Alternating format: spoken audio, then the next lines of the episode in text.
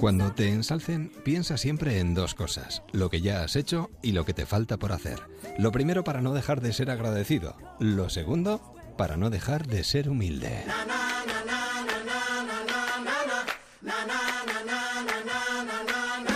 ¿Qué tal amigos? Buenas noches y bienvenidos a esta edición de jueves de Déjame que te cuente, juntos hasta las once y media. Diez y media en Canarias, con referencias como Potes, Ovafest, Mujeres, Las Nuestras, Aspasia, Pasolini, Artion, Sonreiremos, Salsearemos y miraremos hacia el interior de nuestro cerebro, a ver qué encontramos ahí. Arrancamos. Déjame que te cuente. Tradiciones populares.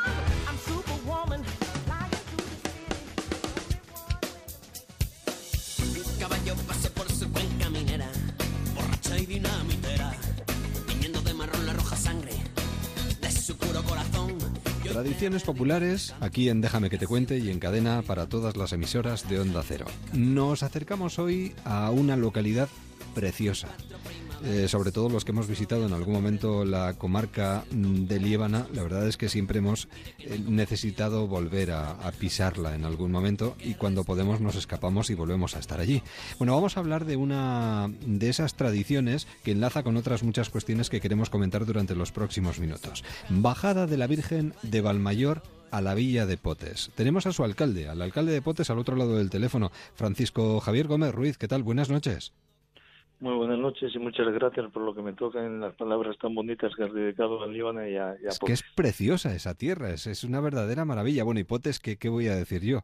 Me, me encanta. La, la capital de la comarca, efectivamente. Yo creo que sí, estamos orgullosos de donde vivimos y, y intentamos cuidarla y, y ofrecérsela así como la conocimos a, a todos los que nos visitan. ¿no? Es una, es una debilidad, Francisco. Bueno, eh, cuéntenos un poquito eh, qué es esto de la bajada de la Virgen de Valmayor, que además eh, esto se hace por la noche. Baja de la ermita a la villa, ¿no? Eso, nosotros tenemos eh, nuestra patrona, se llama la Virgen de Valmayor, que normalmente se encuentra todo el año en una ermita a dos kilómetros de- de- del casco urbano de Potes, que es la ermita de Valmayor, y el día aquí, el día 8 de este, eh, el día 8 de agosto, pues eh, una procesión nocturna preciosa con cientos de personas, todas ellas con una vela, pues eh, desciende de, de esa ermita a los pies del, del Pico Pumar, que se llama, y baja a la iglesia parroquial de Potes, a la iglesia San Vicente, donde eh, va a estar una semana, y, luego ya el día 15 la retomamos y la retornamos a su a su a su casa, ¿no? Que es la ermita en procesión ya diurna, que es una es, el día de- del pueblo y ese es donde nos eh, juntamos allí por miles de romeros. Día grande entonces, el día 15. Sí, bueno, eh, si el 15 de agosto es prácticamente fiesta en toda, en toda España Sí, y nosotros tenemos es. nuestra Claro. nuestra Virgen, ¿no? La, la patrona de Potes, que es la Virgen de Valmayor. La de Liébana es otra que hablaremos en otra ocasión, si tenéis a bien eh, llamarme, que hombre, es- claro que es- sí. es- la llamamos la Santuca y es, es una procesión que recorre cinco municipios de la comarca que la, dicen que es la procesión más larga de España en un día que son casi 30 kilómetros, 28 kilómetros. ¿Y en qué fechas coincide esa procesión? El, do- el 2 de mayo es una procesión también muy, muy, no sé, muy emotiva y ahí sí que se moviliza no solamente eh, la villa de Potes, sino todo el Líbano y sí que tiene gran cantidad de, de votos. Claro. Muy emotivo. Estas procesiones, además, son procesiones que se vienen desarrollando desde hace muchísimos años. Pues la, la procesión de la de Valmayor y de la Santuca están datadas sí, en la Edad Media. En la de la Santuca es, es un encuentro de, de- de la patrona con, con no yo creo que conocéis que en el Líbano tenemos el Lignum Crucis, que es el Sí. trozo más eh, grande de la Cruz de Cristo, precisamente el año que viene es el, el año jubilar. somos eh, somos eh, nosotros tenemos eh, junto a Jerusalén, Roma, Santiago y, y Líbana, Santo Toribio de Líbana, somos eh, de- digamos beneficiarios de, de año Sí. jubilar Sí, sí. ¿no? Y entonces eh, se celebra el, el- el- el año 2017 y, y la- el día 2 de mayo la Santuca recorre, como te digo, 14 kilómetros para visitar a, para ir a, encontrarse con Lindum Crucis y Santo Toribio del Líbano, por lo tanto se la devuelve. Tradiciones populares. Bajada de la Virgen esta semana, luego ya el día 15, día grande. Bueno, desde aquí eh, lanzar una invitación a todos los que no conozcan, bueno, y a los que conozcan también, por supuesto, esta zona para que disfruten de estas procesiones y sobre todo, como no, de un paisaje y de un enclave fantástico donde imagino que se triplica o cuadriplica la población de la localidad de estos días, alcalde. Sí, sí, sí. Damos de darte cuenta que apenas somos 100.000 habitantes en toda la comarca el, el, resto del año y ahora sí que estamos hablando de esos porcentajes, porque Líbana, Líbana, la comarca de Líbana, pues tiene que ofrecer por sí sola en paisaje y en gastronomía, en cultura, en arquitectura y también porque estamos eh, estamos con el Parque Nacional de Picos de Europa, estamos enclavados dentro del Parque Nacional y luego por otra parte pues tenemos el, el mar, eh, lo que pasa en Cantabria, ¿no? A, a 20 kilómetros. Es que lo tienen todo, lo tienen pues, todo, Francisco Javier, la verdad. De, eso, de eso presumimos, intentamos, yo, yo siempre digo, bueno, que cada uno que va a hablar de la tierra donde nació, ¿no? Y donde creció y sus, y sus eh, ascendientes, pero yo creo que sí que somos afortunados por vivir en esta comarca. Además, de verdad, bueno, pues que se convierta esto, esta conversación, esta rápida y breve conversación en una invitación para todos nuestros oyentes. Y Francisco Javier, que salga bien la primera bajada de la Virgen y sobre todo la ascensión. Felices fiestas y feliz verano. Pues muchas gracias y aquí os esperamos a los que tengáis a bien acercaros al diván. No os dejaremos caer por ahí, seguro. Un abrazo y hasta la próxima. Adiós. De acuerdo. Adiós. adiós. Déjame que te cuente arroba onda cero punto es. Hablemos de ruina y espina, hablemos de polvo y herida, de mi miedo a las alturas, lo que quieras, pero hablemos Continuamos en Déjame que te cuente, noche a noche, salto a salto, de festival en festival. Si antes se podía recorrer España, no sé si ahora se podría hacer, sin tocar el suelo, saltando de árbol en árbol, yo creo que se podría hacer lo mismo de festival en festival. De hecho, lo, lo estamos comprobando aquí día a día en Déjame que te cuente. Bueno, OVA Festival. Tenemos al otro lado del teléfono a uno de sus organizadores, José Luis Quirós. ¿Qué tal? Buenas noches. Hola, muy buenas noches. Yo creo que ahora en verano de festival a festival y sin tocar el suelo, ¿eh? Sí, sí, totalmente. Parece que España está posicionado como el epicentro de los festivales del mundo. Y además imagino que para los, los grupos y los cantantes eh, no hay nada como, como tocar, como el directo. En estos momentos es lo que realmente está funcionando. Sí, efectivamente. Parece que la industria de la música tiene su refugio en el directo y es donde, sobre todo en el tema de los festivales, es donde la gente está respondiendo. Claro. Desde que hay una cultura de ocio importante que va y de turismo, de festivales, en definitiva, ¿no? Oye, he visto el entorno en el que, bueno, sitúanos, sitúa a los oyentes. ¿Dónde se celebra el OVA Festival? Bueno, el OVA Festival se celebra en Arriondas, a 500 metros de Arriondas, es una localidad muy cercana a Cangas de Onís. Preciosa. En Asturias, y está situado a la ribera del río Sella y a escasos kilómetros de los picos de Europa y muy cerca de las playas del mar Cantábrico. Realmente es un lugar idílico, un paraíso, vamos. y si a esto le añadimos la música que habéis preparado para estos días, que comenzáis mañana viernes, pues ya lo tenemos absolutamente todo. ¿Qué ofrecéis este año? Bueno, pues este es la primera edición y arrancamos con muchas ganas y estamos, bueno, hemos apostado mucho por la música nacional, aunque hacemos un par de años la música internacional con Citizens el mañana viernes y el sábado con Monarchy. Aunque la representación española con Beto Estamorla, La Habitación Roja, eh, De la Fe y las Flores Azules, Sidoní y El Columpio Asesino está más que contrastada y, bueno, en definitiva es un, lo mejor del panorama nacional. Sí, sí. ¿Cuántos grupos en total participan en el festival? Aproximadamente son más de 15 grupos, entre grupos y DJs. Además, eh, tendremos también abierta lo que llamamos la zona de día o la terraza de Ova, que ahí también habrá música en día, música pinchada para pasar un poco el día mientras llegamos al, siguiente día del festival. ¿Son dos días, viernes y sábado? Sí, ten en cuenta que además que, que se celebra en la fiesta de las piraguas o el descenso internacional del Sella, coincide con OVA y además está a 500 metros la salida del, del, descenso y es una de las fiestas más multitudinarias que se celebran en Asturias es nosotros nos gusta decir la romería de Asturias. Sí, sí. Alguno aparecerá igual con la piragua, desembarcará directamente en el recinto del festival si te descuidas. Efectivamente, no solo con la piragua, sino con los collares de colores que son muy propios de, Sí, sí, sí. de, ese- de- de esa fiesta. Además, el sábado 8 vamos a celebrar una Holy Party, que es una fiesta de origen hindú. Eh, es una fiesta de colores donde conjuntamente los asistentes tiran polvos de colores al aire y hace un efecto realmente increíble. Ah, qué bonito. Además empezáis prontito el sábado, ¿eh? Ya a las tres y media tenéis apertura de puertas. Efectivamente, muy tarde, fundamentalmente por, por lo que comentábamos, que coincide que al ser coincidente con el descenso internacional del Sella, Arriondas y en Riva de Sella, vamos, toda esa zona es una fiesta ese, ese día.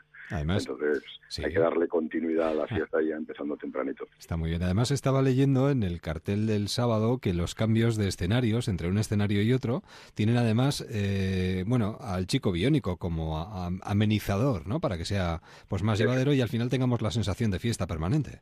Sí, además el, el chico biónico no solo va a ser el amenizador, sino es el maestro de ceremonias, es el que eh, incita a la gente a, a- a tirar todos conjuntamente los polvos de color, haciendo el efecto, esta nube de colores, de polvo de color que te comentaba que, Sí. que realmente es espectacular. Pues nace un festival que se va a convertir en una referencia. Estamos convencidos totalmente de ello. Eh, podemos ir con tienda de campaña, podemos organizarnos como más nos apetezca. Tienes la posibilidad de zona de acampada. Zona de acampada, además, también puedes llevar un vehículo, una furgoneta, una roulotte, que también tenemos un espacio para ello. Además, Tenemos el- acampar, acampar al lado del río es una verdadera maravilla. Sí, es, es una de las grandes ventajas del norte de España, en este caso de Asturias, ¿no? Que el paisaje es espectacular. El sol no siempre lo podemos garantizar, pero lo que sí tienes garantizado en el norte es que vas a dormir bien porque no vas a tener un calor excesivo y vas a tener un paisaje realmente eh, alucinante. Además, os habéis empeñado en hacer disfrutar a la gente. Aquí lo único que, que tiene, o de lo único que tiene que preocuparse el que acuda es de disfrutar de la música, nada más. Efectivamente, además los precios son baratísimos, porque por eh, 50 euros tienes la zona de acampada y accedes al, al, al recinto. O sea que... No hay excusa. precio- no hay excusa. Y por del día es muy barata, a 18 y a 30 euros. O sea que... Bueno, menudo fin de semana que podemos pasar en Arriba. Bueno, me- merece la pena de todas, todas. ¿Dónde tenemos toda la información, José Luis, para el que se quiera acercar o se quiera informar? En ovafestival.com tienes toda la información y la venta de entradas. Y esperamos que sea el principio de una larga amistad con, con Arriondas y con todos los que se acerquen. A mí me encantaría año tras año hablar con vosotros y dar buena cuenta del cartel, así que larga y fructífera vida para el OVA. Bienvenidos al panorama festivalero y que disfrutéis el fin de semana. Ok, muchísimas gracias. Os esperamos a todos aquí en las y con lo que me comentamos, lo mejor de la escena nacional y algún guiño a la internacional. Y lo que será un festival que esperamos que sea una referencia para el norte de España. Seguro, inolvidable, estoy convencido de ello para los que acudan. José Luis, buen fin de semana, buen festival y mejor verano si cabe. Muchas gracias. Hasta pronto, abrazo, adiós. Cuando vas a una óptica, encontrar unas gafas de sol que te gusten puede costar un poco. Pero si intentas encontrarlas en tu bolso o en tu guantera mientras conduces, puede costar un terrible accidente, costar una explicación a tus amigos e incluso costar una vida. Estas gafas pueden acabar costando mucho y ser las más caras del mundo. Una pequeña decisión puede desencadenar consecuencias para todos. Dirección General de Tráfico, Ministerio del Interior, Gobierno de España. Mujer, mujer divina. 10 y 19, 9 y 19 en Canarias. Que fascina en tu mirar. Déjame que te cuente. Teatro. Mujer, Acaban de salir del teatro, con lo que yo especialmente tengo que agradecerles muy mucho que se hayan acercado a los estudios de Onda Cero en una noche como esta, bueno, de verano, de mes de agosto, después de salir del teatro. Como uno no tiene ganas de irse a la cama porque va con el subidón, subidón, y sino que se lo digan ellos. Gabino, Diego, ¿qué tal? ¿Cómo estás? Muy bien, Bienvenido a San Sebastián. eh, gracias. A tu casa ya, por decirlo. ¿Cuántas veces has venido a San Sebastián? Uy, muchas veces, muchas Muchísimas. veces. Desde los, bueno, de- me traía mi padre de pequeño. Sí, ¿en serio? Ah, no sabía. Sí, sí, es- me recuerdo el Montigueldo de pequeñito, sí, sí. Ajá. Y bueno, luego venido pues, con el Festival de Cine y Muchas el veces, Festival sí. de Jazz de San Sebastián. Hemos coincidido en muchas, ocasiones, sí. en alguna en el exposición teatro. de fotografía también Sí, nos sí, hemos también. visto. Eh, Antonio Hortelano, ¿qué tal? Buenas noches, muy bien. en tu pues caso, mira. eh, Yo, yo he venido antes, pero he venido de vacaciones, no he venido a trabajar, pero sí he estado algunas veces, no, no, no muchas, o sea no tantas como Gabino. Vuelves a repetir de vacaciones. Pues estos son, son como unas Sí, vacaciones. Estas son como unas vacaciones, sí, estar aquí es como estar de vacaciones. Y Antonio Garrido, ¿qué tal? Buenas Buenas, noches, noches. buenas Qué noches. lujo, qué maravilla, qué trío de ases. Muchas gracias. ¿Dónde habéis dejado a las mujeres? En el teatro. En el teatro, siempre decimos en el teatro. Mujeres están en el teatro porque aunque somos Presentes, tres, presentes. tres hombres eh, en el escenario hablando, estamos hablando de mujeres. A las mujeres están presentes en toda la función. Y además las, las mujeres se lo pasan muy bien en esta función porque ven a tres hombres eh, hablando de sus sentimientos y, y bueno, pues eh, esto lo cuenta muy bien. eh, Antonio, uno de los. Antonios. A sí, no, que siempre es- es- esta pregunta nos la hace muchas veces, ¿no? Oye, pero se llaman nuestras mujeres, pero nada más que estáis hombres encima del escenario. Digo, sí, es evidente, somos nada más que tres tipos encima del Sí. escenario. Lo que pasa es que todo el tiempo estamos hablando de nuestras relaciones con nuestras mujeres y son cuatro las que hay eh, planeando durante toda la obra. Son la mujer, la pareja de cada uno de nosotros, más la, una de las hijas del personaje que hace Gabino, que es Pablo. E incluso hay una de ellas, que es la mujer de Simón, eh, que prácticamente está presencial encima del escenario todo el tiempo y nos referimos a ella y la señalamos. Eso tiene mucho mérito. ¿eh? Incluso, sí, sí, y la gente incluso casi, casi que Las puede ve. verla. Sí, fue un planteamiento muy bueno del director Gabriel Olivares, que tiene mucha... mu- mu- Muy buena mano. Sí, la y verdad muy es que buenas sí, ideas. Con respecto ya no solo a comedias, sino a propuestas teatrales y, cómo mover el espacio escénico. Es un poco aladino. Todo es lo maravilloso. Sí, Sí, sí, sí, sí, sí. sí, La verdad sí. es que hace verdaderas maravillas. Bueno, en este caso va a ser una de las primeras veces que vamos a ver sobre el escenario, ¿eh? A hombres hablando de mujeres como las mujeres hablan de los hombres cuando se juntan en una Eh, cafetería o en cualquier sitio. Bueno, la función esta es, es- la verdad, esta función eh, habla de muchas cosas y hay muchos estilos que a mí es lo que me gustó de este texto. Me parece que aquí el, el autor, Eric Jesús, hace un alarde eh, de, de- de- de dramaturgia. O sea, hay momentos donde nosotros estamos hablando, o sea, de decir que nos, nos pones, nos vistes de mujer y, y- y parecemos Y mujeres parecéis. hablando, ¿no? Eh, y luego, por otro lado, hay thriller, hay momentos de clown. ¿Y cómo es posible de repente que haya de repente esa, can- esa cantidad de comedia de repente y inmediatamente un drama impresionante, ¿no? O sea, eh, es, es, es lo que me gusta mucho de esta función. Eh, Pero, co- como, Sí, bien sí, sí. decías tú, lo que hay, hay una cosa que es, eh, es importante. Estamos acostumbrados a ver a las mujeres hablando de sus cosas con el corazón abierto, pero nunca, no estamos acostumbrados a ver a los hombres haciendo eso. Y eso es lo que pasa en esta función. Y yo creo que el público, tanto femenino como masculino, lo agradece mucho. Además, no es nada habitual escuchar a los hombres cuestionarse a sí mismos. Claro. Porque, ¿qué supone ser hombre hoy en día? Pues no, no sé, es lo que estábamos hablando un poquito eh, eh, ahora con respecto. eh, la función plantea que a partir de un hecho como una persona que dice, un amigo, Sí. he matado a mi mujer, Toma. cómo eso lleva a los demás personajes a desnudarse poco a poco y como muy bien dice que no todo es lo que parece, ¿sabes? No nos conocemos tanto como pensamos que nos conocíamos y a partir de ahí se ve a la persona cómo sale y cómo hablan como si fueran mujeres, pero pero mujeres yo creo en en en, un, en, un, en una situación muy íntima. Sí. ¿sabes? Claro, pero es, es- es esta cosa que tú nos planteas, ¿no? Y que nosotros nos lo planteamos desde el principio, ¿no? ¿Cómo tiene que ser el hombre de ahora, el hombre del siglo XXI? ¿Cómo se supone que tiene que ser? Con las mujeres que hay hoy en día. Claro, claro, claro, sí, sí, efectivamente, porque eh, ¿cómo es el hombre del siglo XXI? ¿Cómo son las mujeres del siglo XXI? Claro. ¿no? Y nos planteamos muchas cosas, ¿no? ¿Qué, qué es mejor? Eh, el, el hombre con su familia, con su mujer, que todo va aparentemente bien, con unos hijos en edad universitaria, eh, que son unas notas fantásticas, mientras tú estás disfrutando de tu gin tonic en tu club social, en tu club de campo, y sin embargo no tienes ninguna comunicación con los que te rodean. Mm, ¿Eso es triunfar en la vida? ¿O triunfar en la vida es mm, un tipo que vive en su pedazo de ático, pero que hace lo que le da la gana, no tiene que darle explicaciones a nadie, pero que en realidad cuando llega a casa está completamente solo, o el que mm, ha ganado muchísimo dinero en una profesión que a lo mejor no tiene un nivel intelectual, cultural demasiado alto, pero está forrado de pasta y se ha casado con la tía más buena de la pandilla, el pibón, pero que al final termina teniendo un tremendo problema con ella. Claro, ¿qué es triunfar? ¿Qué, mm, qué tenemos que hacer? Sinceramente no lo sabemos, pero nos planteamos la pregunta. Venís a una ciudad gastronómica y, y nunca mejor dicho. Entonces, eh, todo picadito, picadito. En la obra, digo, ¿eh? Sí, sí, sí, por Los supuesto. diálogos, todos muy picaditos. es, es, es pura, pura música.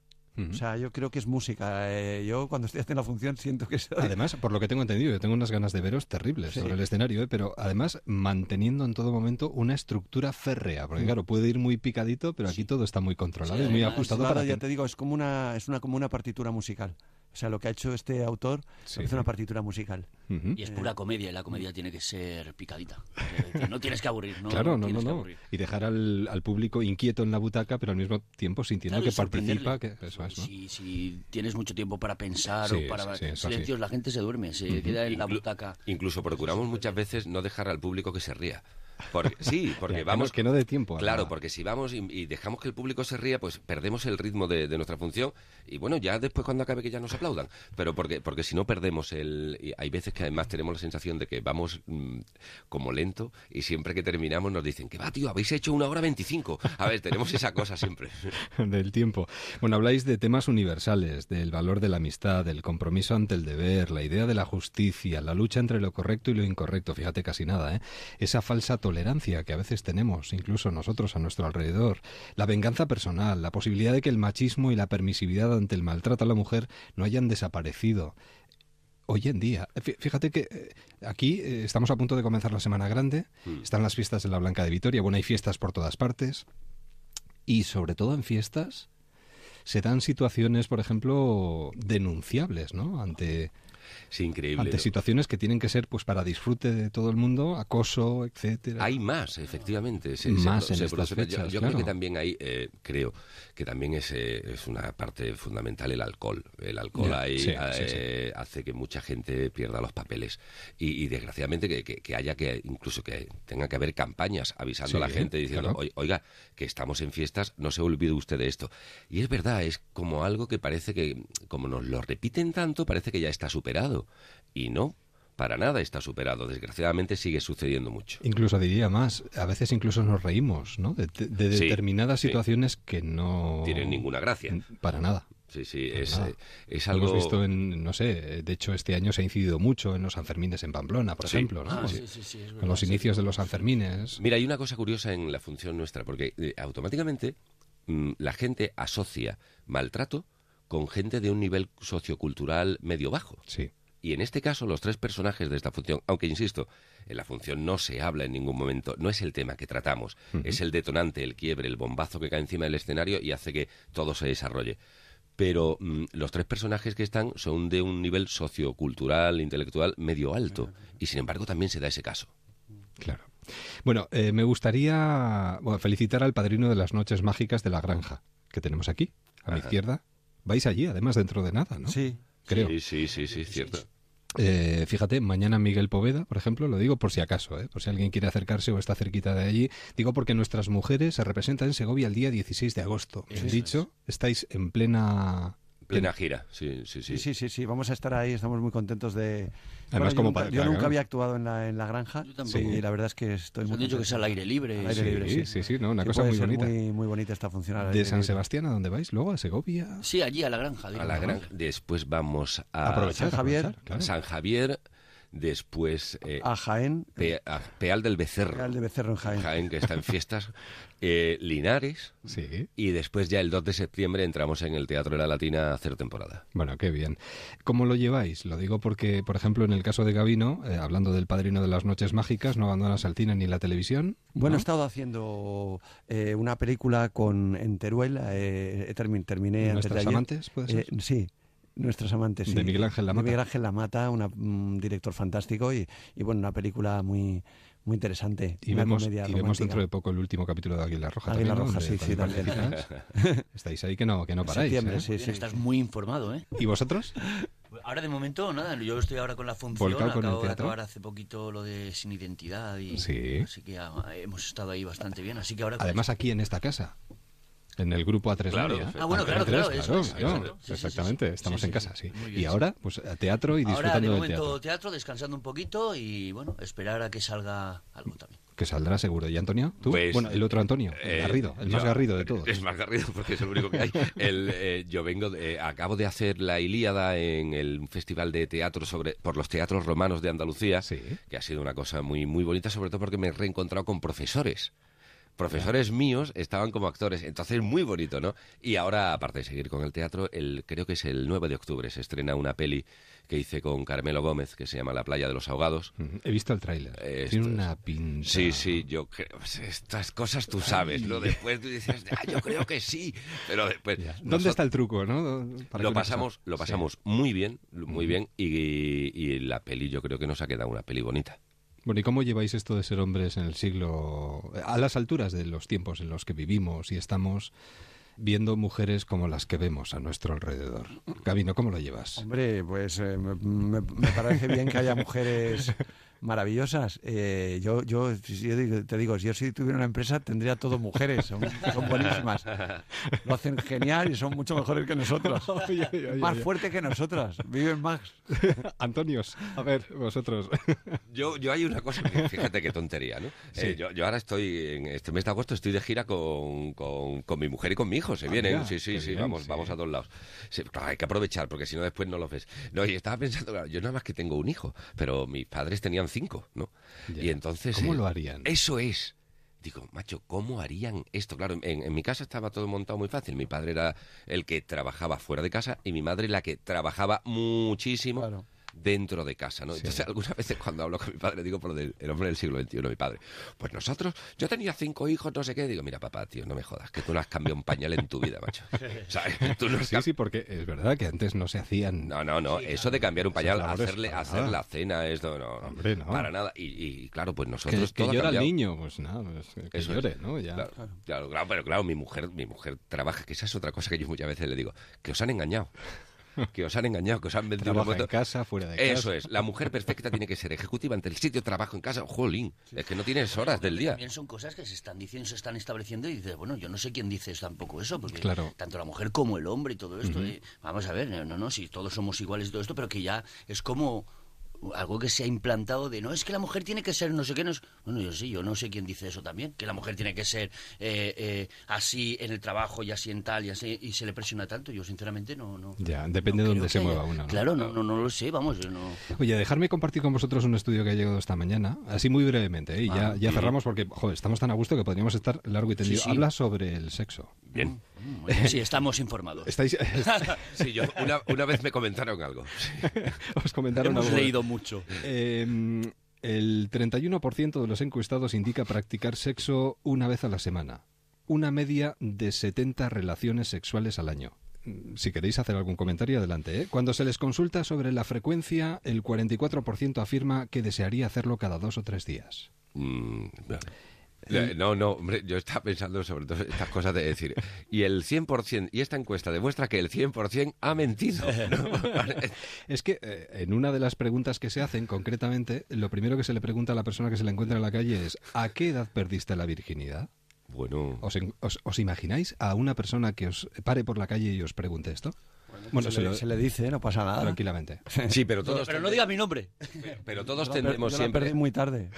Lo que pasa es que yo creo que en estos momentos estamos Es que es viviendo también, esto. sí, es muy curioso, por eso estoy viendo las estadísticas y estamos viviendo en un mundo también que estamos ahora sí que lo digo, presionados a tantas cosas y a hacer tantas cosas que no tenemos tiempo para disfrutar. Es que no, no sabemos casi ni disfrutar, porque va todo acelerado. Va, yo creo que la vida va de una aceleración Antonio, constante ¿Y lo de dar la talla? Que me parece claro. Que a veces presiona Es- mucho, sí. ¿eh? No, no, es que es todo presión. Si te, te das cuenta, todo es una presión constante. Los mejores en la cama, los andaluces, los catalanes y los madrileños. Bien, yo por la parte que me toca. Andaluz, ¿Y por qué? medio catalán Y madrileños. madrileño. Por eso, por eso, por eso lo digo. Sí, sí. es- Pero, pero lo dice la estadística, ¿eh? que no es que yo haya... Sí, pero yo, yo creo que, vamos a ver, yo no te digo yo que no, pero sobre estas cosas y estos temas, claro, como es algo tan personal, siempre que te preguntan, uno tiende a mejorar en las respuestas. Ya. Creo que, hombre, excepto Gabino que lo ha dicho, y yo también, yo lo reconozco, eh, tío, yo perdí la virginidad muy tarde.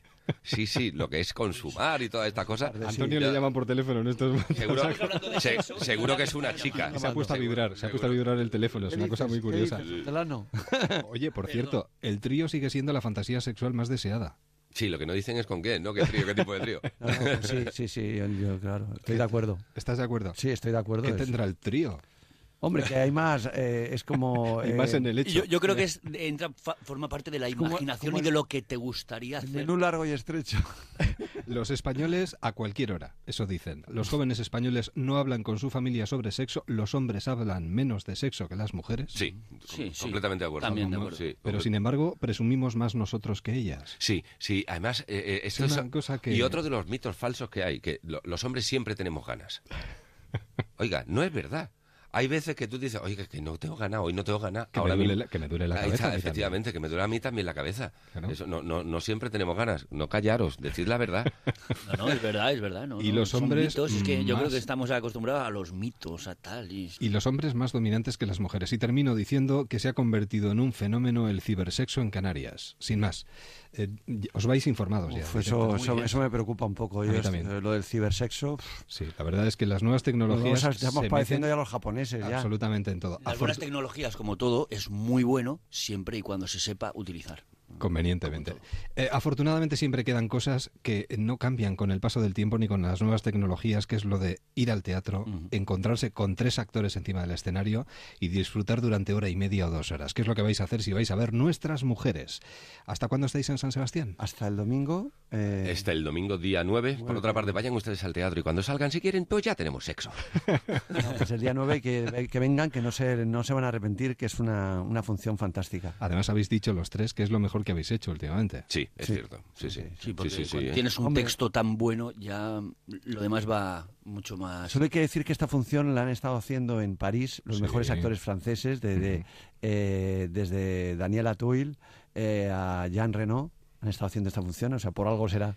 Pues nos vemos en el teatro principal. Yo voy seguro a veros. sí, Me sí, apetece muchísimo gracias, y os agradezco mucho que os hayáis acercado a los estudios. Es un placer teneros aquí, de verdad. El placer ha sido nuestro por una Gracias a entrevista tan bien preparada. Bueno, preparada no, y no Sí, sé, sí, sí, da sí. gusto, da gusto. Profesional. da gusto. Eh, saludar a vuestras mujeres. parte. Muy bien. Hasta la próxima. Adiós. El campeón de la Champions League y el campeón de la Europa League se enfrentan en la final de la Supercopa de la UEFA. Un duelo de campeones contado por el mejor equipo.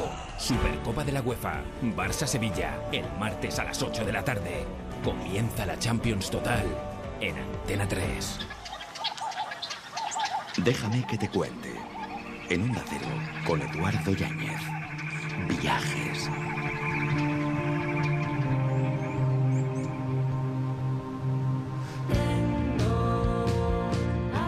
Maravilloso mundo de los viajes y además de la mano de Aspasia, los viajes de Aspasia, aquí en Déjame que te cuente en Onda Cero con María José Noain, arqueóloga y antropóloga. María José, buenas noches. Buenas noches. Y bienvenida con libro bajo el brazo, eh, en este caso, que fue lo último que comentamos en el programa anterior, y de la mano de grandes músicos como Mahler. Bueno, tú sigues dirigiéndonos, así que ¿hacia dónde vamos? De momento arrancamos en Viena, nos vamos a quedar un poquito más en esta ciudad, aunque ya va siendo hora de moverse.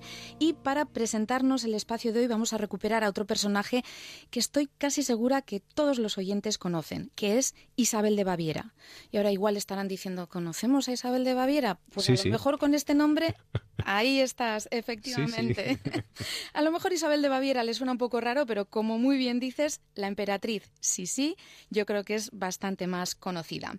Fue consorte de Francisco José I, emperador del Imperio Austrohúngaro y un personaje histórico fascinante, una mujer rebelde, eh, era muy fan de Hungría porque en aquel momento el Imperio Austrohúngaro, como su nombre indica, ocupaba distintos territorios de Austria y de Húngara, muy culta, por lo visto sabía hablar un montón de idiomas, no siempre se sometía a los designios de su suegra, que intentaba ahí tenerla bajo su control, y bueno, pues un personaje apasionante que tiene muchas más facetas y lecturas que las que nos han presentado, por ejemplo, esas famosas películas de Romy Schneider. Es que se han hecho muchas películas sobre sí. Una mujer se suele decir en estos casos adelantada a su tiempo. Totalmente.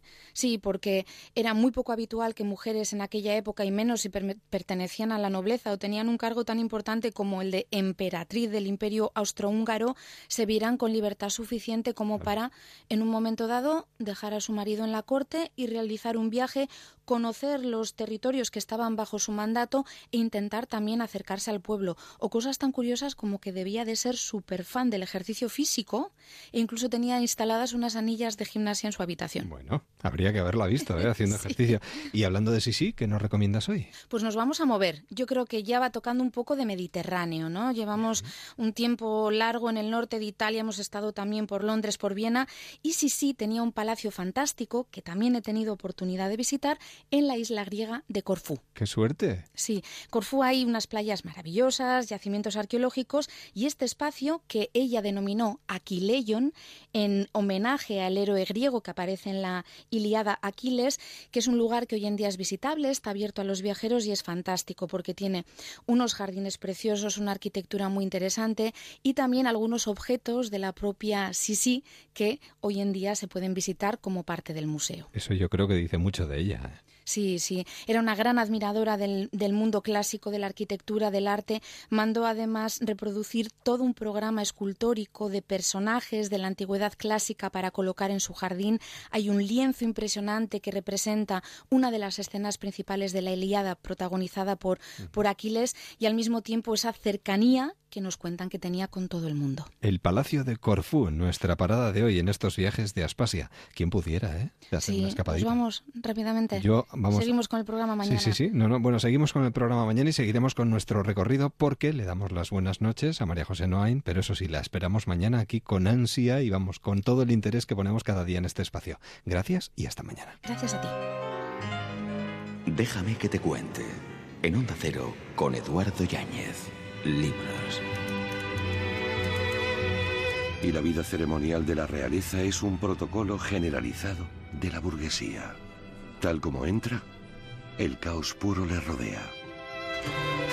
¿Quién fue el verdadero asesino de Pasolini? Pasolini o La Noche de las Luciérnagas, un trabajo interesantísimo que queremos recomendar hoy y que viene firmado por José María García López, que está con nosotros al otro lado del teléfono. José María, buenas noches. Hola, ¿qué tal? Buenas noches. Y bienvenido a los micrófonos de Onda Cero. Interesante pregunta, eh, no sé si fácil o difícil de contestar. Eh, la pregunta sobre, sobre Pasolini, sobre Claro, la muerte de Pasolini. Sobre claro. quién fue el verdadero asesino de Pasolini. Mm, Bueno, pues no lo sabemos. Eh, realmente en este momento no, no lo sabemos con exactitud. Sí sabemos que no fue Pino Pelosi, sí sabemos que, que en el hidropuerto de Ostia estaba Pino Pelosi, que fue testigo de la masacre de Pierpaolo Pasolini, y sabemos que había varias personas. El número de personas, pues pueden ser seis, siete personas, es decir, bastante, bastante gente.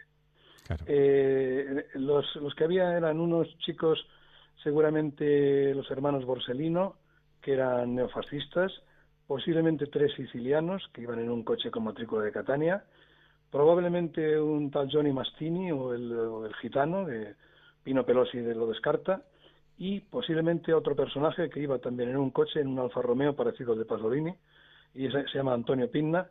Esto es un testimonio según Silvio Parello. Sí. Silvio, Silvio Parello es uno de los eh, ragazzi di vita, el personaje que salió en la primera novela de Pasolini y que él mm, localizó eh, el coche, eh, no el de Pierpaolo Pasolini, sino otro Alfa Romeo, que era de este Antonio Pinna, que está desaparecido desde el año 1976 y que eh, había sido reparado y limpiado de fango y de sangre probablemente por un chapista después de rechazarlo otro porque vio que era un delito. En fin, que hay ahí una maraña de, Sí, claro. personajes que, que pudieron intervenir en la muerte. Eso es, ¿se debió su muerte a un conflicto entre chaperos, por ejemplo, eh, y se les fue de las manos o tuvo más que ver con el intento de callar una voz demasiado crítica con los entresijos del poder? Porque recordemos que hablamos de un director de cine, escritor, dramaturgo, poeta, ensayista, uno de los genios indiscutibles y también controvertidos del siglo XX, José María, ¿o no? Sí, sí, sí. Es, un, es una personalidad muy original, muy valerosa y muy original y muy misteriosa en los planteamientos Claro. de, su- de sus ideas, de sus ideas que son, que son actitudes, que son actitudes físicas, vitales y que al mismo tiempo son pasiones e- e ideología racional, ¿no? Ahora, eh, las dos hipótesis, que fuera eh, efectivamente un conflicto de chaperos o de ladrones que, que habrían robado de, de los estudios Chinechita varios rollos de la película Saló y que para devolvérselos le chantajearon hasta el extremo de una pelea que se les fue de las manos, que no pensaban matarlo, eso es lo que declararon a un carabinero que estaba infiltrado en una, de las bandas, los hermanos Borsellino, que no lo querían matar y que sus gritos desde el aeropuerto los desvelaban todavía. Y es la, la tesis que defiende bastante personas muy cercanas a, Pasolini. Yo estoy más bien en la, en la otra interpretación, la interpretación de que es un crimen, un crimen de Estado mm, inducido indirectamente y con los suficientes ingredientes de, de odio sobre Pier Paolo Pasolini como para que eh, las fuerzas intervinieran solas y se eh, confabularan eh, a partir de un cebo de chaperos con una colaboración mafiosa y posiblemente con órdenes muy indirectas y ni siquiera órdenes a lo mejor entre la democracia cristiana y los jefes de la industria del petróleo. Estamos hablando de un comunista, al mismo tiempo, bueno, incluso eso eh, arrastra mucho su personalidad, homosexual, mm. que a su muerte escribía un libro, Petróleo, en el que investigaba una trama que ya había costado la vida de dos personas. Sí, sí, bueno, había costado la vida... Enrico Matei, creo, un político de izquierdas, sí. Bueno, de izquierdas... Bueno era, era anticomunista, por ejemplo. Enrico Mattei era un demócrata, liberal. Eh, lo que pasa es que era un hombre mm, que tenía un cierto orgullo italiano nacionalista y no, no quería depender en la cuestión del petróleo de las empresas multinacionales, principalmente estadounidenses.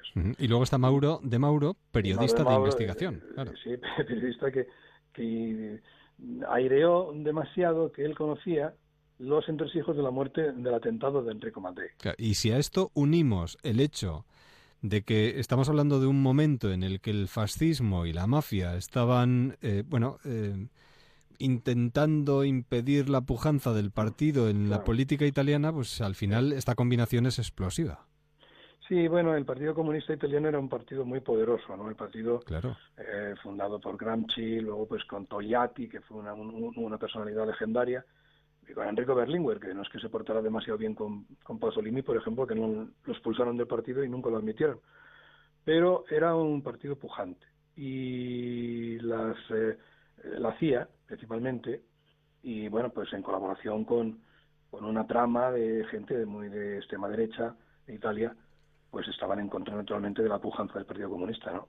De ahí que se, se acusaran de, algunos atentados que no cometieron, los anarquistas, por supuesto, también muy perseguidos, el caso de, de, Valpreda o de, o de Pinelli, ¿no?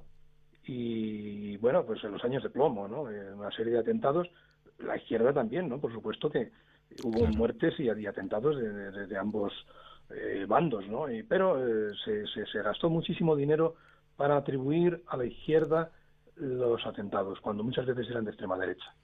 La verdad es que uniendo todo esto y añadiendo muchas más cosas que podríamos, por supuesto, hilar, eh, se acaba mm, creando una inquietante novela sobre la vida y también algo muy importante que a mí me ha llamado especialmente la atención sobre los demonios de Pasolini.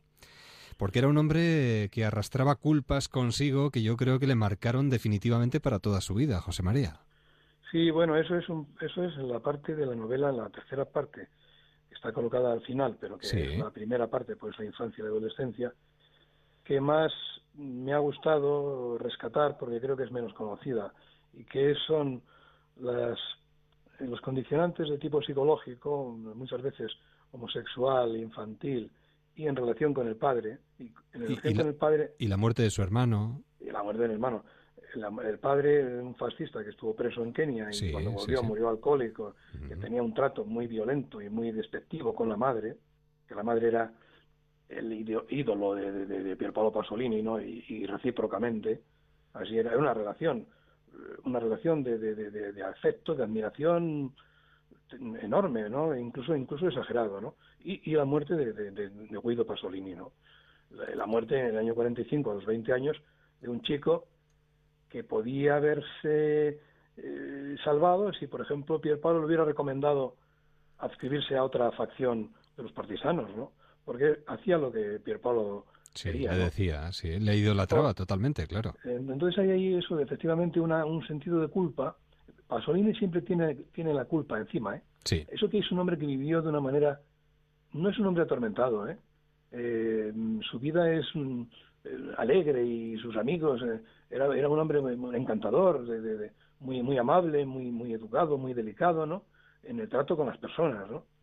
Pero él arrastraba el sentido, la culpa por una cuestión de tipo freudiano, sexual, en relación con el padre y la madre, es un poco largo, pero en la novela se cuenta, y luego pues la parte de la culpabilidad por no haber sido capaz de o de acompañar en la muerte a Guido, a su, a su hermano idolatrado, o haber evitado que se hubiera metido en la, en la brigada Orsopo, que se enfrentó con la brigada Garibaldi.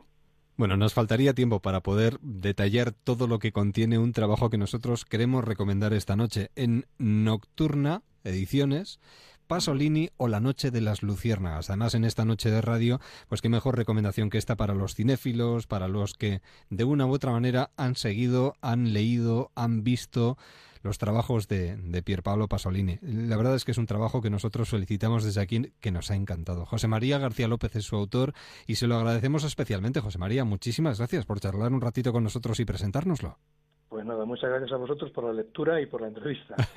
Encantados y sobre todo, lo más importante, ¿eh? buen verano. Muchas gracias, igualmente. Un, abrazo, hasta la próxima. Adiós. Este eres tú la próxima Navidad, poniendo patas arriba tu casa en busca de ese cupón del sorteo de Navidad de la 11 que ha tocado en el camping donde estuviste todo el mes de agosto. Y vaya, ¿no compraste? Ya está a la venta el cupón del sorteo de Navidad de la 11 con más de 44 millones de euros en premios, 70 de ellos de 400.000 euros. Tu cupón ganador de Navidad puede estar en cualquier parte. Cómpralo. Sorteo de Navidad, el de la 11.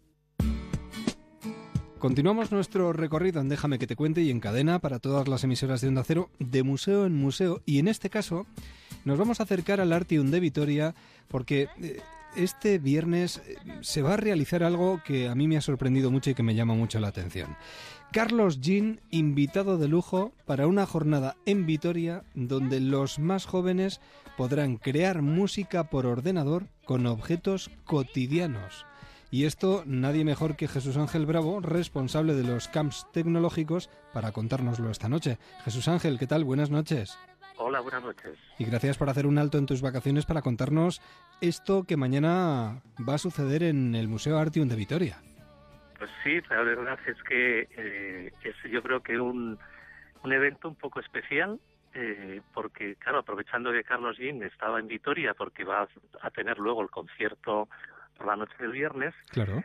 nos eh, pidió sus eh, patrocinadores, que son Coca-Cola, hacer una reunión con, eh, con jóvenes, con jóvenes entre 13 a 17 años.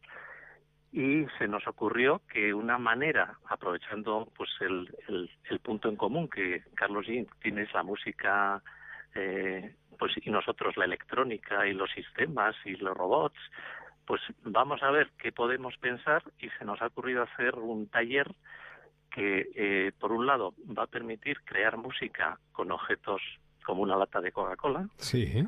o una sandía para tocar la batería.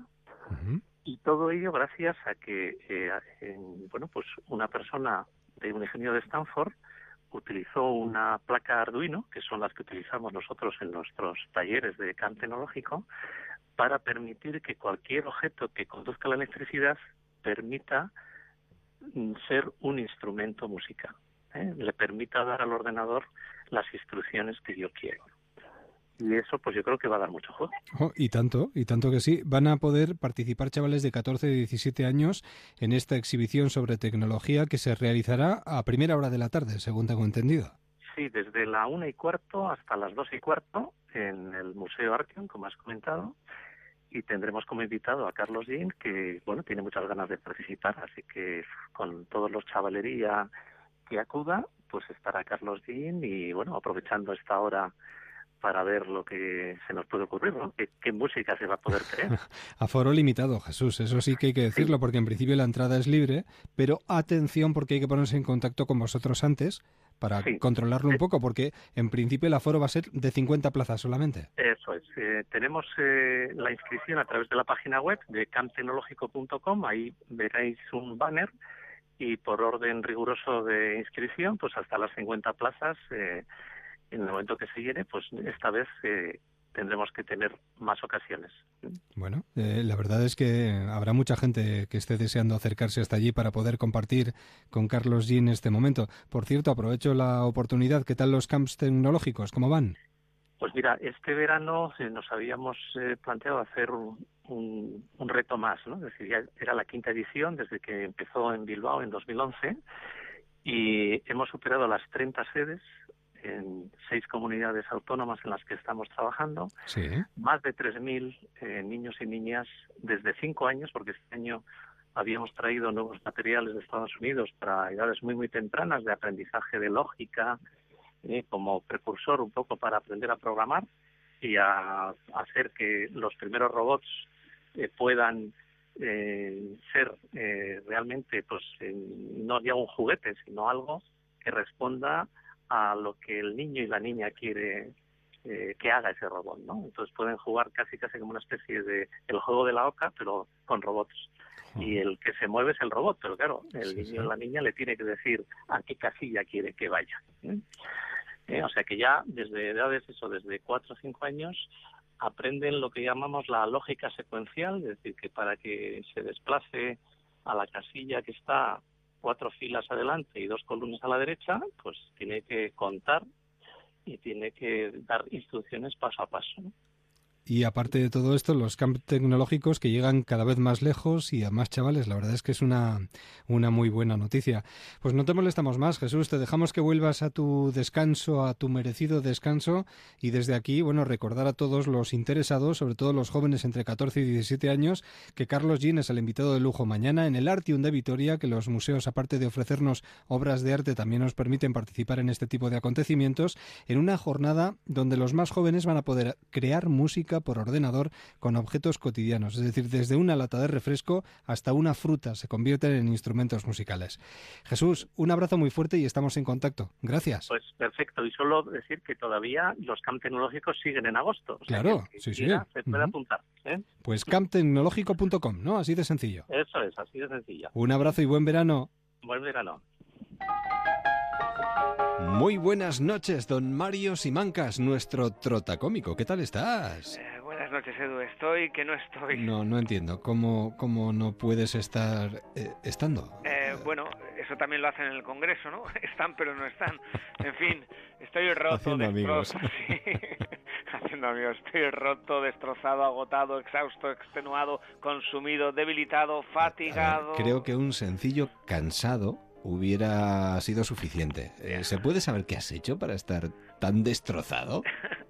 He cometido el error de subir al monte Larun, en Francia, en bicicleta de montaña. Oye, qué bestialidad de cuestas. Y el 80% lo he subido empujando la bici. Oye, encima. Cuando he llegado me he enterado que hay un tren cremallera que sube hasta arriba. Yo qué sé, si lo llego a saber antes... Claro, lo conozco. El tren cremallera se construyó en 1909 y es de los poquitos además que existen. ¿eh? Y en Larun puedes ver toda la costa francesa hasta las landas. Mira, yo he disfrutado de las vistas mientras me comía un donus, porque menuda me verdad. Un donus. Sí. Oye, ¿sabes que en Canadá venden un donus por 100 dólares? 100 dólares. ¿Qué está hecho? ¿De oro? Eh, pues no vas desencaminado, amigo Edu. Mira, Dunotopía es una obra maestra culinaria cubierta en láminas de oro de 24 quilates y diamantes de azúcar comestible. Wow. Todo ello confeccionado con los ingredientes más finos y exclusivos, incluyendo el agua Blink H2O que cuesta unos 39 dólares la botellita. vamos. Madre. El donus fue creado en principio para un cliente que quiso usar este pastelito para proponer matrimonio a su novia. El joven pidió en principio un donus Bismarck relleno de crema, que actuaría como almohadilla para el anillo de compromiso. Pero los pasteleros decidieron hacer algo aún más sorprendente. Se llama el primer don, Donutopía, que así se llama el pastel, tuvo tan buena repercusión que sus creadores decidieron incluirlo en el menú. Fíjate lo que son las Y tanto, y tanto. Oye, a que aquellos que lo han probado dicen que vale cada centavo de los 100 dólares. Sí, ¿eh? Sí, fue como un orgasmo en mi boca, explica James Daly, quien compró el primer ejemplar del donus. Los sabores danzaban alrededor de mis papilas gustativas como si fuera una discoteca. Flipa. Donutopía, aparte, ayuda a una buena causa, ya que todas las ganancias se destinarán a crear un comedor para indigentes en West Kelowna, Canadá, que es la ciudad donde se ha creado este donus. Las buenas causas son siempre dulces, ¿eh? Eh, oye, por cierto, mira, doctor, he ganado 5 kilos en el último mes. He comido bombones, dulces, bocadillos y donuts todos los días. Eh, muy bien, abra la boca y diga mu. Muy buenas noches, Trotacómico. Descansa y que no te duela mucho el cuerpo mañana. De eso también deseo yo. Que no me duela mucho el orgullo de ser el único del grupo que empujó la bici durante casi todo el trayecto de ascensión. Hasta mañana. Hasta mañana, voy a descansar. Déjame que te cuente. en Onda Cero.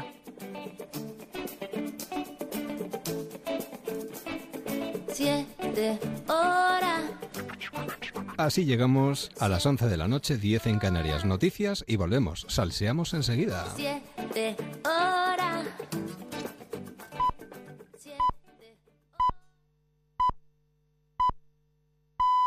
Son las 11, las 10 en Canarias.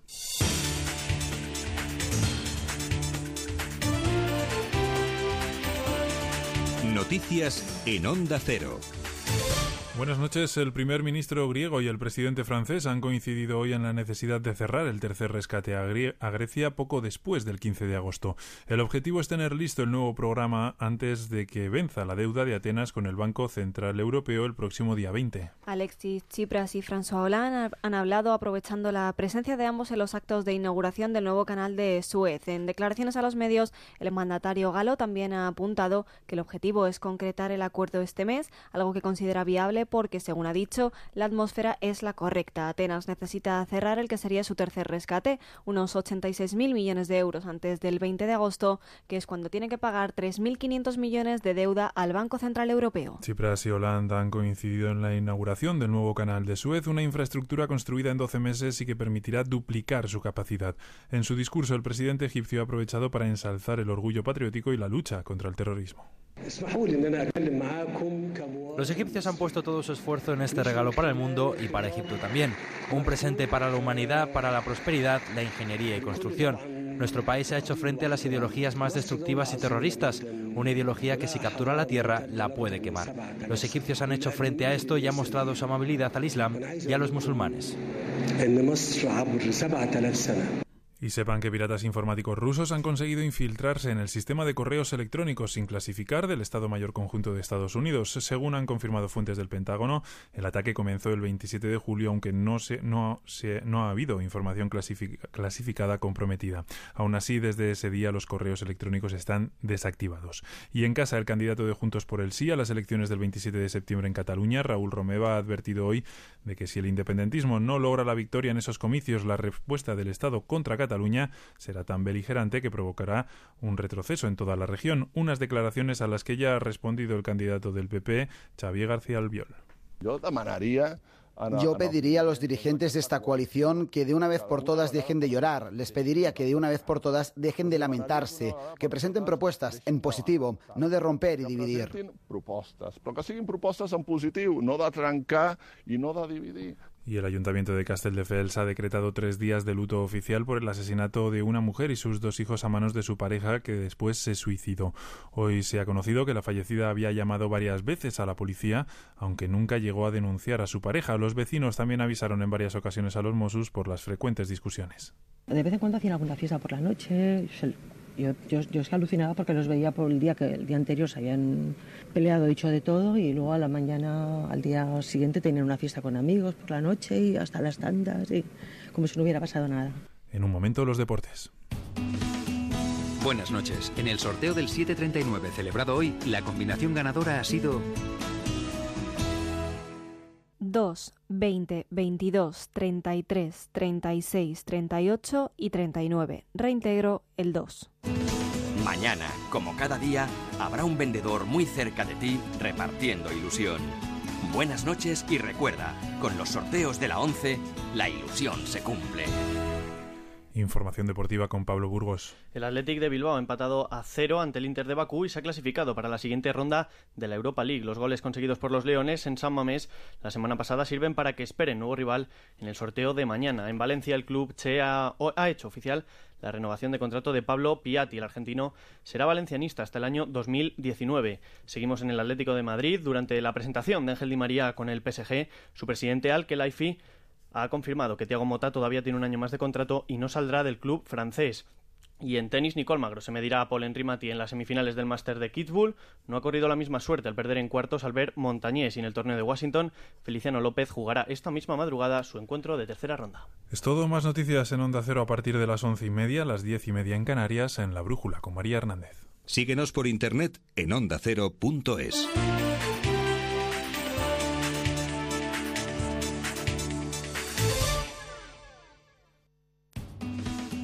Buenas noches. En el sorteo extra de verano de la 11 celebrado hoy, el número premiado ha sido el 15.690 15690, serie 51051. Enhorabuena a todos los ganadores. Mañana, como cada día, habrá un vendedor muy cerca de ti repartiendo ilusión. Buenas noches. Y ya sabes, con los sorteos de la 11, la ilusión se cumple.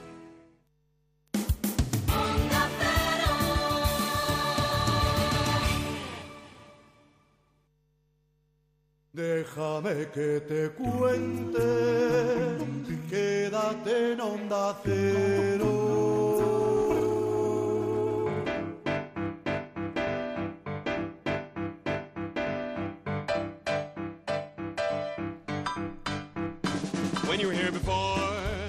11 y 5 minutos, 10 y 5 en Canarias. Y después de las noticias, ¿qué tal si salseamos un poquito con Xavier de la Maza que acaba de llegar de viaje? Ahora mismo, eh, viene con la maleta incluso, Xavier, pero ¿qué haces? De, de un lado para otro. Estate estamos un poco tranquilo. un, ve- un verano convulso en el que hay que Pero bueno, salir. bueno, bueno, Dios pero, mío. Pero ya ves, Edu, Estás que no paras. que a la hora siempre estoy Sí, ahí. sí, sí, sí, sí, no, afortunadamente, afortunadamente. Y el invitado también está, nuestro salsero de... Además, en un momento en el que, desgraciadamente, oímos noticias como que se cierran librerías. Sí, y que, y que nunca parece que la cultura nunca puede tener Claro. su, su momento, ¿no? Y, y hoy vamos a tener afortunadamente uno de esos casos, pues, que vamos a decirlo entre eh, revolucionario a la escala que puede ser, mágico por lo que representa el que, bueno, sí. salga adelante un, un proyecto cultural, eh, su dinamización y entronque, pues, dentro de una ciudad como San Sebastián y también que son capaces de, bueno, de juntar a muchos salseros en torno a la cultura. Oyer Aranzábal, muy buenas noches. Buenas noches. Buenas, Buenas noches, ayer. Hablamos además con Oye, un... Oye, Sí, sí. eh, que parece que todos estáis de vacaciones, o sea, ¿Dónde andas? No, no, yo de, de reuniones, yo acabo de, acabo de llegar hace, hace unos minutos de Valencia de una, de una reunión, pero aquí no estamos de vacaciones, esto todo es Parece, trabajo. claro, que uno dice viajando, ah, acaba de llegar. No, no, no, no. Este está trabajando y mucho como tú. Porque en este, le perdonamos. en este caso hablamos eh, de un librero que se ha reinventado y que agita y revuelve el mundo de la cultura y más allá. Sí, bueno, aclarar que yo, más que librero, soy... eh, el que se- Comunicólogo. sí, el que Ah, se encarga de, de agitar y, y luego también, pues... eh, Eso, se, eso- eso se denomina agitador, sin más. Eso es, un agitador. Y, Bien. Y, y luego tenemos varios proyectos que, bueno, llevamos entre Neco Aguirre, el hermano del librero, y yo. Ajá. Y bueno, es como un conglomerado de varias cosas. Eso es. Quepa, quepa el librero, ¿no? Sería en este caso. Sí, eh, Imanol y, y eh, Aritz e Inés. Eso es. Ahí, ahí hay un grupo. Vamos a ir un poco por partes, A ¿no? ver. Porque aquí el, el tema es que ahora veis recién cumplido un año, un año y un mes en el que, bueno, Garo era una librería que llevaba ya desde los 70 en Zarauz, un pueblo es. costero en, en Guipúzcoa. Pero, ¿cuál es el ánimo, cuál es el objetivo de venirse a San Sebastián, A la capi, como dicen. a la CAPI, como, como solemos decir, y montar un espacio que va mucho más allá de una mera librería y donde desde luego se respira pues pasión por la cultura. Sí. Eh, bueno, todo viene de la idea de Imanol. ¿eh? Eh, Imanol tuvo la idea de, de, bueno, eh, ya eh, quería llevar la experiencia de, de Zarauz eh, a Donosti. Eh, y bueno, y es verdad que durante tres años estuvimos en, en Garoa Zarauz, pues experimentando, haciendo cosas, eh, eventos, eh, siempre relacionados con la cultura y con la literatura. Y, y bueno, y queríamos llevar eso a Donosti. Veíamos que en Donosti había un caldo de cultivo muy importante para, para que un proyecto de esas características eh, funcionase. Oye, estamos en cadena extrapolable, totalmente extrapolable a cualquier librería de cualquier punto de cualquier ciudad de España. Claro, claro, claro, claro. Eso, eh, eso es así. O sea, eh, hay que reinventarse y, está claro que, que las librerías eh, eh, hoy en día tienen que eh, bueno, echar mucha eh, de la imaginación, mucho de la imaginación para, para bueno, eh, poder seguir adelante. Alguien se estará preguntando cómo lo han hecho, pero bueno, seguimos. Javier. No, es Sí. que eso, es- eso le iba a preguntar, digo, ¿cuáles crees que tú, ya que hay mucha gente escuchándonos y que parece, ¿no? La- las librerías cómo van a salir adelante, ¿no? En Claro. plan, joder, esto está, esto está difícil y tal. Para vosotros, ¿qué dos, tres, cuatro teclas creéis que habéis tocado o que tenéis que seguir tocando para, bueno, para que la librería en el siglo XXI a 2015 pervivan? Sí, bueno, una es eh, muy curiosa, que es volver a, eh, a, mirar hacia atrás y ver lo que hacían eh, los libreros, eh, pues eso, en los 70, en los 70 y los 80. Eh, no eran meros, eh, bueno, expendedores de libros. O sea, en aquella época, bueno, eran un lugar frecuentado por, por gente que quería discutir sobre política, que no se podía discutir eh, en aquella época, ¿no? No tanto como quisieran. Y bueno, eran comunidades eh, y ahora hay que volver a eso un poco. Eh, Lugares no de limitar- encuentro, ¿no? Eso es, eso es, no limitarse a... a A la transacción de dinero por un libro, ¿no? Claro. Eso es, eso es. Y, y ofrecer experiencias, ofrecer eh, una comunidad eh, relacionada con la cultura, eh, experiencias relacionadas con la cultura y así, bueno, tejer eh, eso, una comunidad que luego sea el, el que el que dé valor a la librería. ¿Y os ha, os ha resultado fácil realmente eh, conseguir enganchar a la gente para que de alguna manera eh, se sienta cómplice con, con esta aventura? Pues no sé, a ver, no sé si decir fácil, pero sí que nos ha salido de una forma muy natural. O sea, eh, todo lo que organizamos en, en Garoa lo hacemos por porque nos gusta y yo creo que eso se nota. Y al final, eh, Se bueno, nota. en, Sí, en, Do- sí, sí. en Donosti yo creo que, que la gente, bueno, ha agradecido que haya una, eh, una librería que, que dé esa oferta cultural eh, que está relacionada con la literatura, pero que toca otros, otras ramas, pues conciertos de papel que llamamos nosotros, que son conciertos de, con músicos que dedican el concierto a un libro, eh, teatro de papel, cine de papel, siempre todo lo, relacionamos con el papel. Y bueno, y ha funcionado. eh, eh, vamos para el segundo año, que no es poco. No, no, lo- no, No, no. En, en estos tiempos en los que en- se nos cuenta ¿no? ¿Qué, qué librería cercana está cerrando, es, es todo un logro, la verdad. Porque sois, consci- Sí, sí, sois conscientes además del mal momento que están viviendo las librerías. O, en general el mundo del libro está sufriendo Eh, Está claro, unos está claro. Está claro, está claro. Eh, no es ser librero no es fácil hoy, hoy en día. Eh, me- mejor que preguntármelo a mí, hablarlo con Imanol, pero pero sí que es muy difícil. Y nosotros, bueno, pues eh, co- con el concepto que hemos creado de librería, eh, sí que estamos eh, aguantando y, y más que aguantando, con, con eh, ganas de, de llegar, de, de que llegue el, el curso que viene para consolidarnos en San Sebastián. Oye, y dentro de esa nueva, digamos, reinvención de, de lo que es una librería, lo que puede albergar, eh, vais, digamos, pergeñando diferentes proyectos y me gustaría sacar a colación uno que está teniendo impacto a nivel de España porque la verdad, bueno, digamos que en términos, claro, estaría rompiendo la pana, ¿no? Porque estamos en un momento, digamos, de crisis, de de desconfianza ante, digamos, la clase política. Y vosotros habéis, eh, ya eh, lleva casi, son también dos años de proyecto, eh, un proyecto que se llama Os Oigo, en el que intentáis, bueno, esa comunicación directa entre el ciudadano y el político. Cuéntanos un poco en qué momento estáis y, y de, y de dónde surge también ese proyecto, ¿no? De- desde Garoa. Sí, lo primero, eso, surge en Garoa. Y eh, lo digo porque en Garoa, o sea, eh, siempre eh, agradecemos que venga gente con ideas y, y que, y que eh, bueno, que propongan proyectos relacionados con la cultura o con la tecnología, que bueno, tenemos una rama dedicada a la tecnología y ahí surge Osego, ¿no?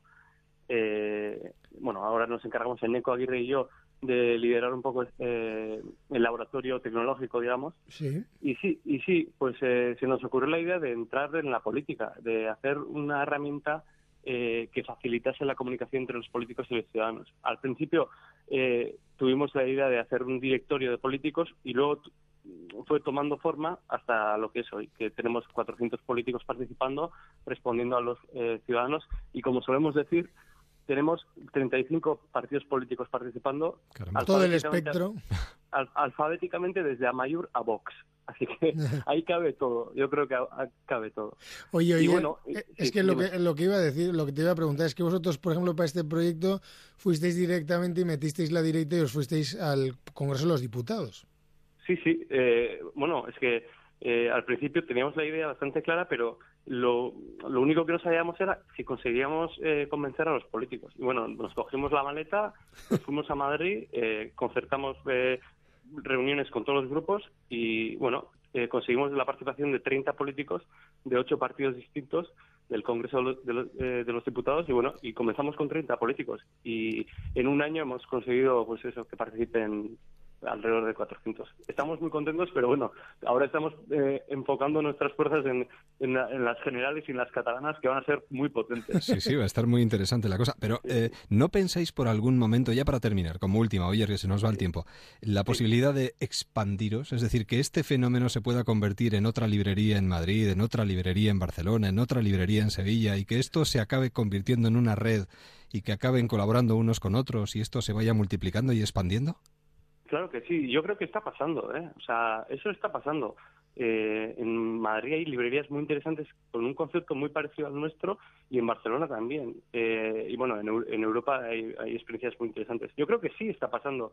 No es algo masivo, pero sí que eh, hay librerías que, bueno, han tomado, bueno, las nuevas generaciones han tomado la iniciativa en el negocio y bueno, y están enfocándolo de otra forma. Yo creo que sí está pasando. Lo único que, que hay que buscarlos, ¿no? O sea, es muy interesante. Yo propuse hace poco hacer un mapa de las librerías de, de todo el estado, ¿no? O sea, eh, qué librerías hay en, en, en, todo el estado, hacer una fotografía de qué librerías hay, existen eh, en el 2016 o en el 2015 ahora y, y tenerlo como un como un como una tela de araña.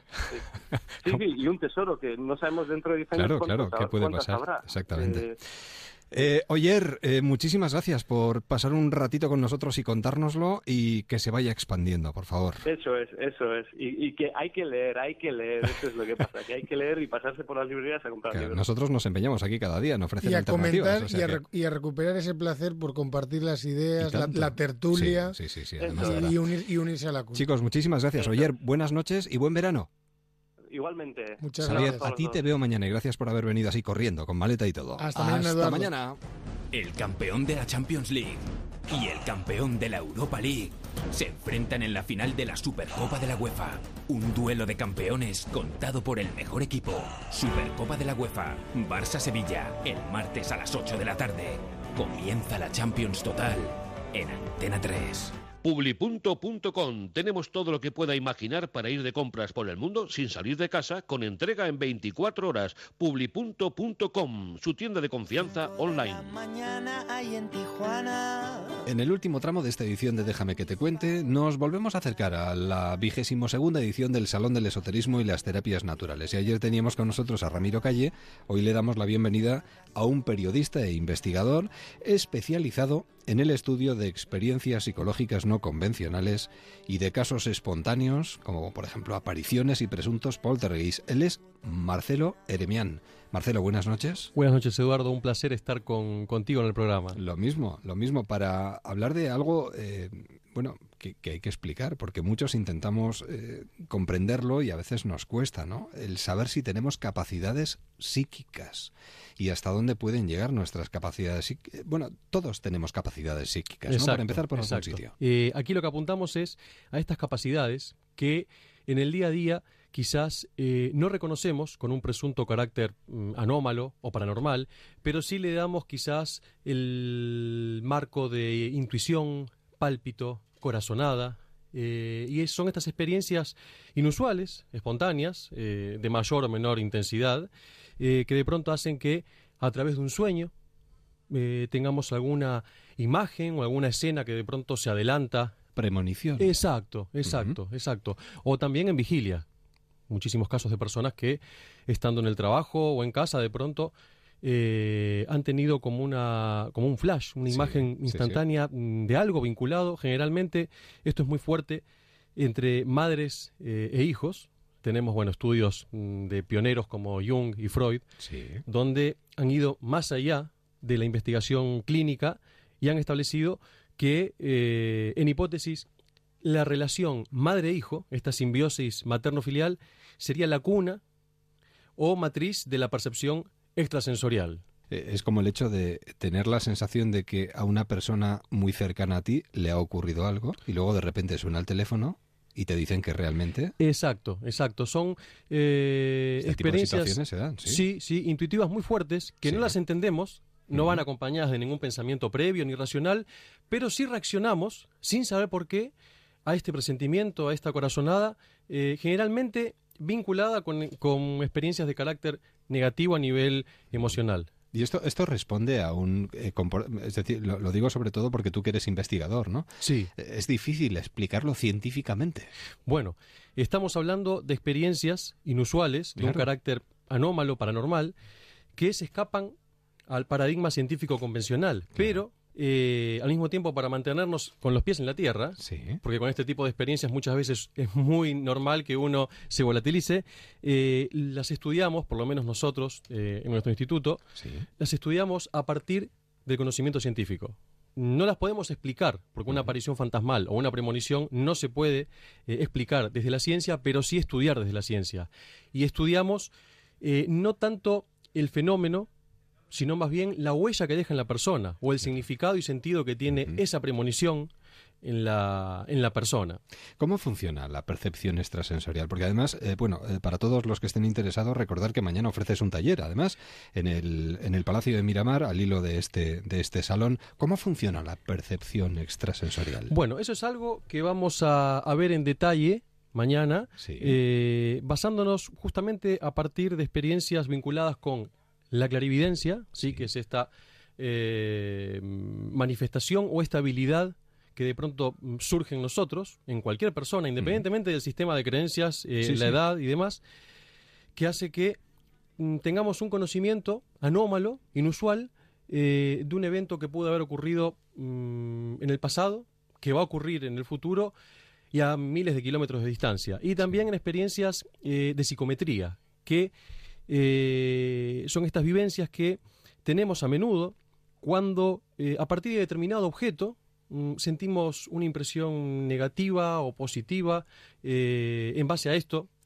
Hay un estudio muy importante que también estuvimos realizando, que fue el motivo mm, por el cual presentamos esta investigación en Londres hace 15 días en la Universidad de Greenwich, de experiencias espontáneas, de casos de personas que de pronto se han mudado a una casa eh, y han sentido una impresión negativa. Una casa hermosa, bellísima, eh, con todo a favor, pero no, la casa no nos quiere, como nos dicen las Sí, personas. sí, sí. La casa o con objetos. O sientes un cierto rechazo y no exacto, sabes por qué. exacto. Es más, por ejemplo, en algunas ciudades de Estados Unidos, en las inmobiliarias existe una ley que es el derecho a eh, la libre información, de que las personas que van a alquilar un, un hogar puedan saber eh, ¿Qué ha pasado el pasado de ese lugar, eh, qué ha ocurrido, que es muy interesante, Sí, sí, es muy claro. interesante.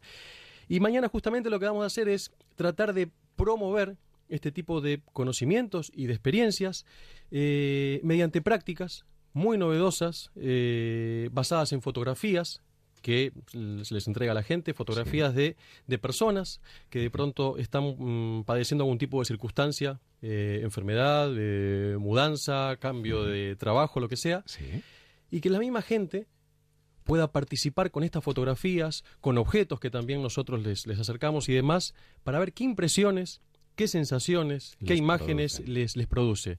Eh, en base a esto, independientemente, como decía antes, del sistema de creencias que tengamos, creemos en lo paranormal o no, eh, reaccionamos a estímulos paranormales con mucha más facilidad y frecuencia de lo que suponemos. Lo que pasa es que de forma instintiva o bien racionalizamos ese presentimiento, esa intuición, eh, para que tampoco sea tan discordante con lo que eh, tenemos como convencionalmente aceptado, eh, y entonces pasa completamente desapercibido en nuestra mente consciente. Sí, sí, sí. Eh, ¿Se puede estimular esa se pueden estimular esas experiencias precognitivas eh, de comunicación mental y clarividencia? Es decir, si nosotros tenemos un cierto eh, una cierta predisposición, hay técnicas que nos permiten Sí, esto está muy vinculado eh, con los estados mm, modificados y amplificados de conciencia. Algo que mm, vimos en la vida de místicos, profetas, santos, eh, chamanes, eh, de toda la historia. Algo fundamental es tratar de reducir nuestra exposición a los estímulos sensoriales mm, del exterior que luego, a través de nuestros eh, organismos, nuestros sistemas sensoriales, eh, lo procesamos. Se transforman a su vez en pensamientos, sensaciones, es decir, estamos todo el tiempo con la cabeza llena de ruido, ruido mental.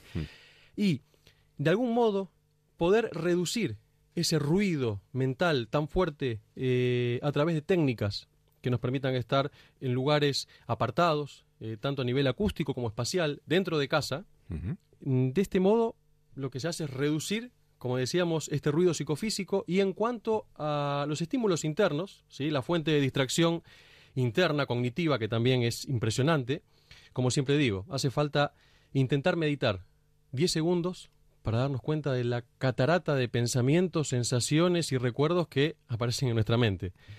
Entonces, la concentración sostenida en una imagen mental, en una emoción, en un familiar, de pronto concentrarnos en algo que sea agradable, mientras estamos acústicamente, como decíamos antes, aislados, y también espacial, favorece o predispone a que la entrada sensorial normal esté eh, reducida, pierda impacto, y de este modo, si llegamos a intentar captar algún tipo de mensaje paranormal, de señal psi, tenemos muchas más oportunidades. Y también hay factores actitudinales. El hecho de eh, estar practicando una sesión de hipnosis, autohipnosis, meditación, yoga, etcétera, Favorece mucho, eh, claro. favorece, eh, porque mm, consciente o inconscientemente estamos dando por hecho que la percepción extrasensorial, que las experiencias paranormales pueden ser posibles, independientemente de la creencia, vuelvo a repetir. Eh, y de este modo rompemos las barreras, de forma momentánea, intelectuales, ¿sí? y que nos condicionan contra lo parapsicológico, lo paranormal y demás, y podemos favorecer que de pronto surjan estas experiencias espontáneas. Bueno, esto es que daría para mucho y podríamos estar charlando largo y tendido. Una última cuestión. Por cierto, mañana el taller es en el Palacio de Miramar a partir de las 10 de la mañana. De 10 a 2 y todos los que quieran que se pongan en contacto con el salón tranquilamente para que puedan optar a, a participar en, en este taller. ¿Cómo podemos distinguir las experiencias eh, psíquicas de las fantasías o de las meras fantasías? Porque a veces pensamos, no, esto ha sido una fantasía. Claro. Igual no. Claro, bueno, tenemos que saber que muchas de las experiencias eh, precognitivas, eh, premonitorias y demás se dan en sueños, eh, con un lenguaje simbólico, Claro, claro, o enfocándose en un, eleme- un elemento y pasan directamente desapercibidas por nuestra mente consciente al despertar al otro día. ¿Qué he soñado? ¿Qué es esto? Y lo mismo en vigilia. Sí. ¿Qué he detectado? ¿Qué he captado? Entonces, eh, algo fundamental es, por ejemplo, con las premoniciones, saber diferenciar entre un sueño anticipatorio y un sueño premonitorio o precognitivo. Muchas veces nos dicen las personas, "Mm, yo me he anticipado a la muerte de mi padre, lo he visto en sueños. Claro, cuando Sí. empezamos a averiguar y abordar la experiencia, claro, resulta que este señor venía con una enfermedad prolongada en el tiempo. Entonces, de este modo, claro, el mecanismo que uno tiene para anticiparse a la pérdida de un ser querido, para poder procesar el dolor, hace que es normal, que lo que no podemos eh, procesar en vigilia, cuando estamos despiertos, se haga a través del inconsciente durmiendo. Entonces aquí no es una experiencia premonitoria, sino anticipatoria. Y después también el hecho de las creencias, las experiencias que hemos vivido en el pasado, nuestros deseos, necesidades y las creencias Marcan mucho también. tienen un rol fundamental Sí. a la hora de determinar si lo que hemos vivido es paranormal o es normal. Entonces hay que estar mm, todo el tiempo eh, muy objetivos eh, y trabajando con nosotros mismos. Lo que hemos oído estos últimos minutos es eh, no solo normal, sino muy interesante. Y esto se gracias. amplía mañana, de 10 a 2, en el Palacio de Miramar. Tienes capacidades psíquicas. En el Salón del Esoterismo y las Terapias Naturales, además, se otorga certificación después de, de este taller. O sea que interesantísimo. Marcelo, un verdadero placer. Muchísimas gracias. Muchísimas gracias, un placer estar contigo. ¿Cómo era aquella letra? de na- la la- na- na- na- na- Ni- na- no, na- no, no, no, eso empieza en fa. Na- ni- no, na- Déjame, no, na- déjame que, que yo te, que yo te diga. No, no, no, no, no. No, era- va por ahí. Déjame empieza. Déjame que, que yo te. No, no, no. Déjame, habla, déjame lo- seguro. Déjame deja que, que te lo plantee. Déjame que te lo que te lo explique. Déjame, Déjame- déjame que te lo cuente. Déjame que te lo Déjame que te lo cuente. Era esa, Era esa, era qué bonito, ¿eh? Es una canción preciosa.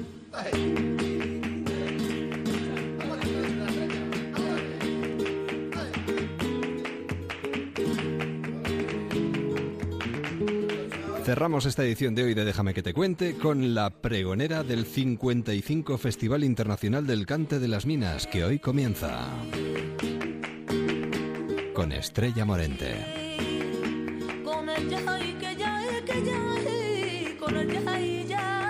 Que ya, que ya, que ya ha llegado eh, concretamente la información aquí, porque ahora llega la brújula. Nosotros volvemos mañana a la misma hora. Feliz noche, gracias por estar ahí y hasta mañana.